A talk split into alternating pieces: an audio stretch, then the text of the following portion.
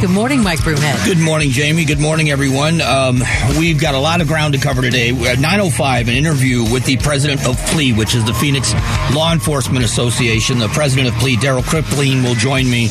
And a conversation about a police officer that was attacked um, going, responding to a request for domestic violence assistance. And um, we're going to get into the details of why this one is so important. Um, a, a, little bit of underreported, and, and, not a fault of the media, but just uh, you need to hear more details about this, about the dangers of policing, and really what this this officer sustained. And so we're going to do that at 9:05. I hope you can be here for it. Um, I want to start off talking about the economy because the latest bank failure is going to cost the American taxpayer 13 billion dollars, and uh, that is the that is what the cost. The FDIC initially estimated the cost of this at around 13 billion and it may be more than that by the time it's all said and done. And so what does this mean for the American economy? This is an ABC News report about how this how the bank failures may affect interest rates. Analysts are taking a closer look at what the Federal Reserve plans to do at its upcoming meeting this week. It comes after San Francisco based First Republic Bank becomes the third mid sized bank to fail in two months, now acquired by JP Morgan Chase. Analysts say while the Fed is mindful of the bank failure, they haven't seen any systemic issues, leading investors to believe the Fed will raise interest rates once again. But some expect this to be the last hike for now, so policymakers can see if what they've done this past year is enough as inflation is slowing. So the FDIC, the insurance uh, organization, is paid into by banks, so that's where this a lot of this cost is going to be covered. But as we move forward with the economy, more people are talking about job losses. Uh, the Dow is down over 500 points right now. We'll see what ends up happening by the end of the week, and then as we go on and see if we are going to see a slowing down, a downturn in our economy. An interesting conversation. Um, uh, Bernie Sanders was on HBO, I believe, and he was talking with uh, Chris Wallace and the conversation about billionaires. I want you to hear Bernie Sanders. Elon Musk, it's the billionaire class that has enormous power. Let's just take a look at what's going on. Today, the people on top are doing phenomenally well, and we have more income and wealth inequality than we've ever had in the history of this country. You got three people who own more wealth than the bottom half of American society. That is bad from a moral perspective, and it is bad from an economic perspective. But, but- so Bernie Sanders is the moral police. He believes when he was talking with HBO, he believes that billionaires should be taxed at 100%. Um, I wonder how many people out there believe that to be true. Now, in order for you to be in favor of that, you have to believe, as an American, you have to believe that the government is better than the private sector. You have to trust the government more than you trust the private sector. You have to believe that they are more virtuous than the federal government, that they could confiscate the wealth 100% over a billion. So we're going to cap the amount of money that one person can make. Um, so he uh, he says uh, he, this is Chris Wallace um, talking back about the billionaires. We shouldn't have billionaires. In your book, you say flatly billionaires should not exist. That's right. And one of the targets that you go after is the Walton family. Yep. Sam Walton had twenty five billion dollars net worth when he died, and obviously you'd be upset about that. On the other hand, Sam Walton built Walmart, let me finish there. Built Walmart, which is the biggest single private employer in the United States. It employs one and a half billion Americans. Are you saying the country would be better off without no. people like Sam Walton and saying, businesses like Walmart? And so Bernie Sanders believes that the government should be able to dictate how much wealth you can have. Uh, it is one of the most un American things I've ever heard of. And playing upon the idea, and this is where Bernie Sanders talks about how they don't help their employees. Let's talk about Walton, all right? Yes, they employ a whole lot of people. But let's also understand that they pay, in many cases, starvation wages to their workers, despite being the wealthiest family in America. Many of their workers are on Medicaid or food stamps. In other words, taxpayers are subsidizing the wealthiest family in the country. Do I think that's right? No, I don't.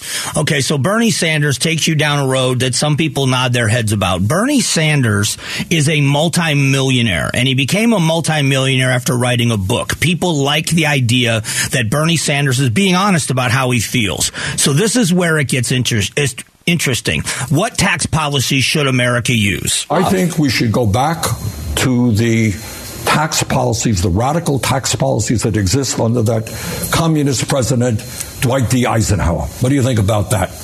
That if you make a whole lot of money, you're going to pay a whole lot of tax. And I don't. I will tell you that I think Bernie Sanders and anybody else elected to office works for us. We don't work for them. The idea that the working people in America, whoever those business owners are, I don't care if you have a few thousand dollars, if you have a few million dollars, or you have a few billion dollars. If you have a great idea, if you are very talented at something, you deserve whatever you can get for that. That's capitalism, and that's the way it works. And every single one of us are capitalists. Every one of us.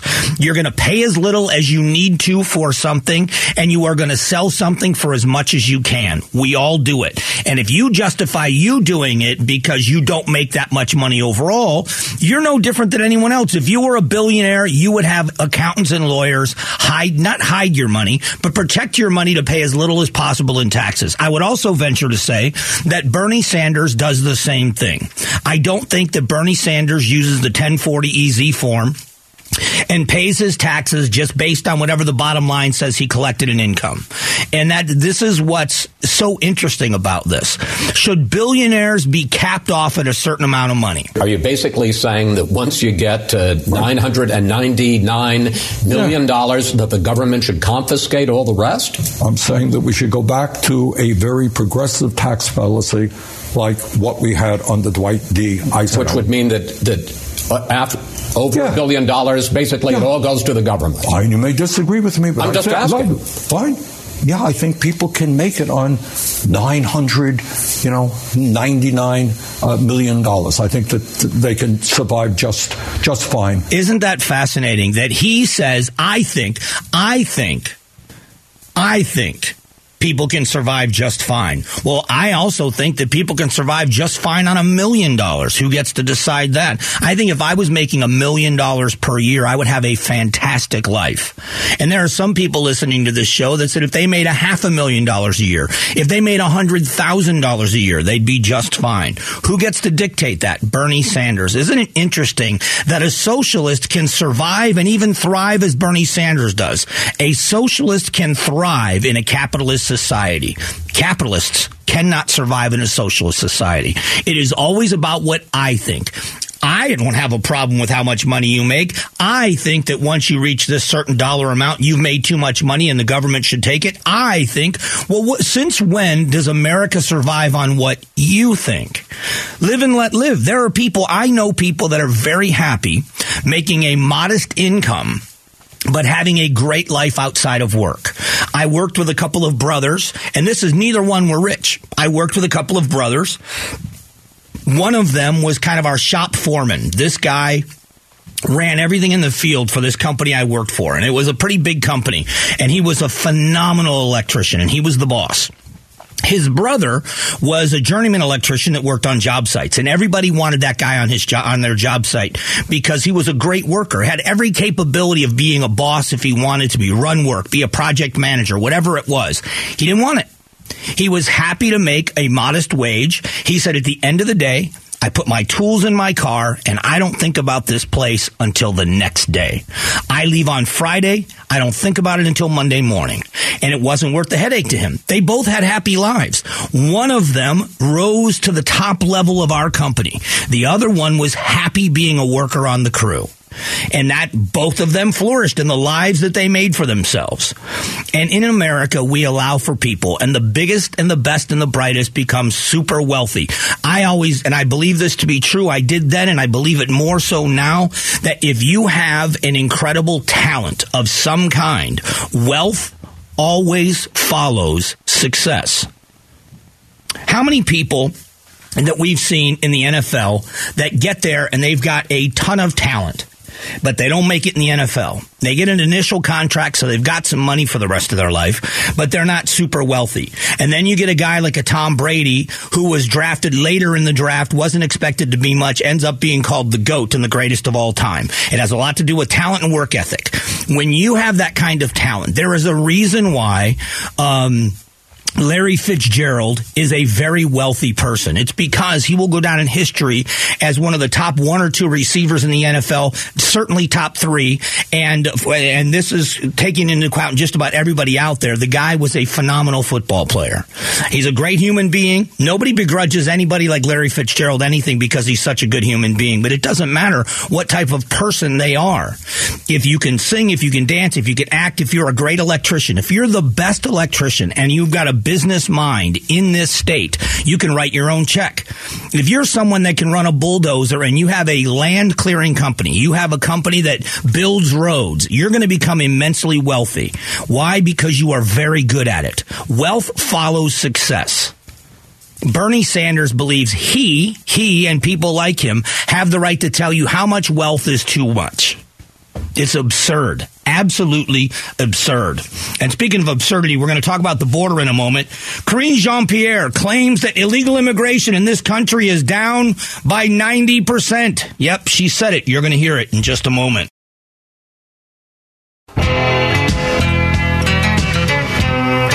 Strong values and strong opinions. The Mike Broomhead Show. KTAR News, 92.3 FM, and the KTAR News app. Have you ever felt? Hey, thanks so much. Appreciate you spending some time with the show. Um, a couple of updates. One that just came in about 20 minutes ago. I just printed it out. Uh, the Biden administration is going to deploy 1,500 troops to the southern border.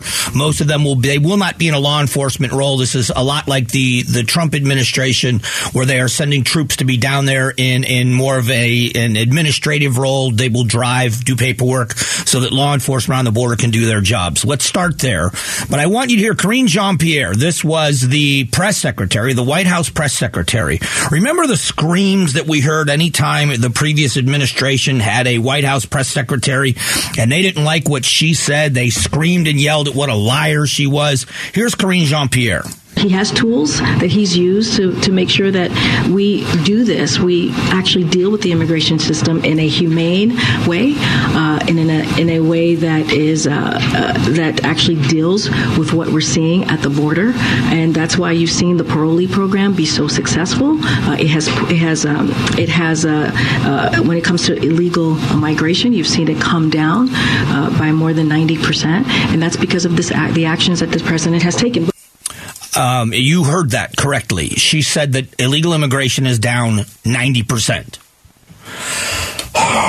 Here are some statistics. Uh, U.S. Border Patrol agents, and this is uh, this is from Chief Raul Ortiz, shared images of the latest bust on the Twitter page. And on Friday, he said, "Week in review." This was the week in review from Border Patrol. One agent assaulted, fifty-one thousand five hundred sixty apprehensions, sixteen thousand nine hundred eighty-five approximate gotaways, or seventeen thousand people that got away last week. Thirty-one thousand dollars seized, six hundred fourteen pounds of cocaine, 540 pounds of marijuana, 246 pounds of meth, and 54 pounds of fentanyl, 19 pounds of heroin, 10 firearms, 17 sex offenders, 5 gang members. Impressive work. Um, that is the condition of the southern border. Here is the biggest problem I have with all of this, and I mean this as sincerely as anything I've ever said. That we should have an immigration system that Americans love. And right now, what we have, Americans, less and less Americans want immigration. They want to see less immigration into this country. And I find that to be horrible. Well, the reason is they feel as if the, the border is being overrun and people are not respecting our laws. And so for when you are an American and you see what's happening at the border, you feel for the law enforcement agents that work on the border and what's happening down there doesn't seem to be getting any better. It's only getting worse.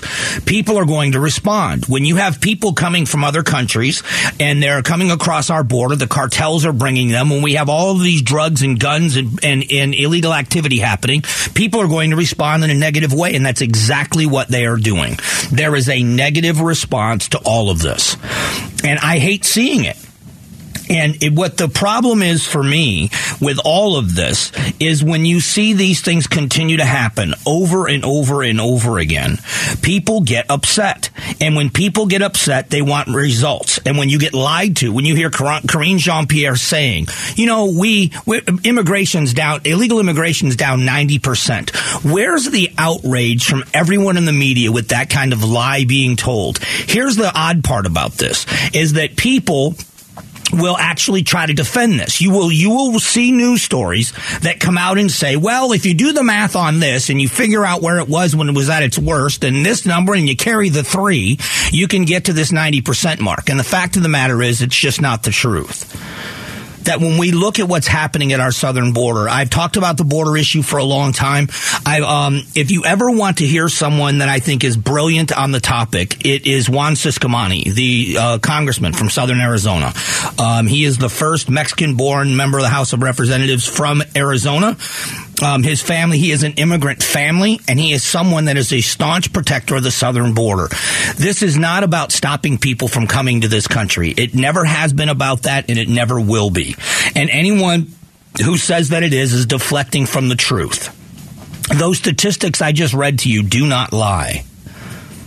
17,000 gotaways. 17,000 people last week who we have no idea what their intentions are crossed our border. They didn't apply for asylum. They crossed the border and have disappeared into America. Is that acceptable to anyone here? I'm sure there are some people that would love to have open borders, but to most Americans, it's something that is horrible. It is going to get worse with the heat that's coming. We are going to see people die in the desert this is something that when I when I look at this every day when I look at this, it is sad because I am someone who is an advocate for legal immigration. I've said this so many times. I'd love to see a much broader guest worker program to allow working people from poor countries that want to come here and work to better their families instead of government handouts and giving money to other governments. Why not allow people to come here and earn money, help our economy, rebuild the economy that we have what's going going on here in America right now, or at least in Arizona, with our needs in construction and other industries. Allow those working class people to come and go across our border as necessary. It would stop a lot of this illegal crossing that's going on right now. It would stop some of the illegitimate asylum claims. It would stop all of this. And it would allow these people to send money home legally and it would help prop up their economies in the countries that they come from. There's a lot of solutions in just that one area of a guest worker program. By having a better immigration system that allows good people to come here and obtain a green card and work toward a pathway to citizenship. There's a lot of things that can be done. We just aren't doing them. And to have the uh, White House press secretary tell us that we have 90%, we've got a reduction of 90% in illegal immigration is just a, a, horrible thing to say. Coming up in a moment, it's a big Q poll question of the day. We're going to get to it momentarily. The Gatos Big Q poll question brought to you by your Valley Toyota dealers. All right, back in for Gatos is Zinsmeister with the poll question. What's going on, Steve? Hey, Mike, you heard my buddy Jeff talking about it in the break. The Suns lost game two last night, and they lost Chris Paul. Still remains to be seen what that injury does to this series. So the Gatos Big Q poll question brought to you by your Valley Toyota dealers. Is this series over already? Down 2-0. They're coming back from Denver. Not a single win in hand.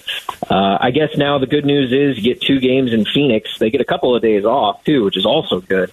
So they're not going to play until Friday. But man, I'm telling you, it already kind of feels like dark times for the Suns. Yeah, but hasn't the series been split with each team winning the home games throughout the series this season?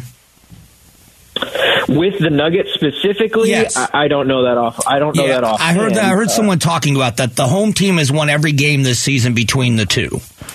Well, I hate to break it to you, Mike, but if they go and do that the rest of the series, they lose. Right. The Suns have got to win a game in Denver, but they have a chance of evening the series if they can pull off these next two wins. I think a win, win on Wednesday, and I think it's going to do a lot for their morale. They had a chance. They should have won that game. They should have blown.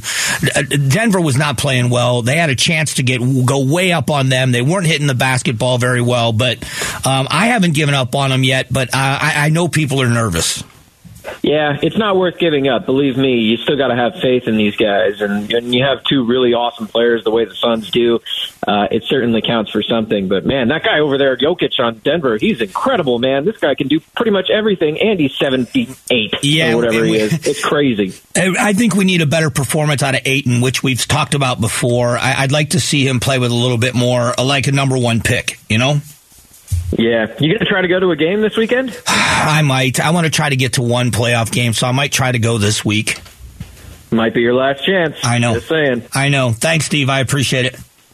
All right, man. All right, that Zinsmeister and for Gatos. The big Q poll question today is brought to you by your Valley Toyota dealers. Um, what we are going to do after just after nine o'clock. Darrell Kriplean is going to join me. He is the head of the Phoenix Law Enforcement Association. There was a horrendous attack on a Phoenix police officer, and there's some details that really haven't uh, been out there. And this is more about um, people understanding the dangers of police work. So we're going to get to that in a moment.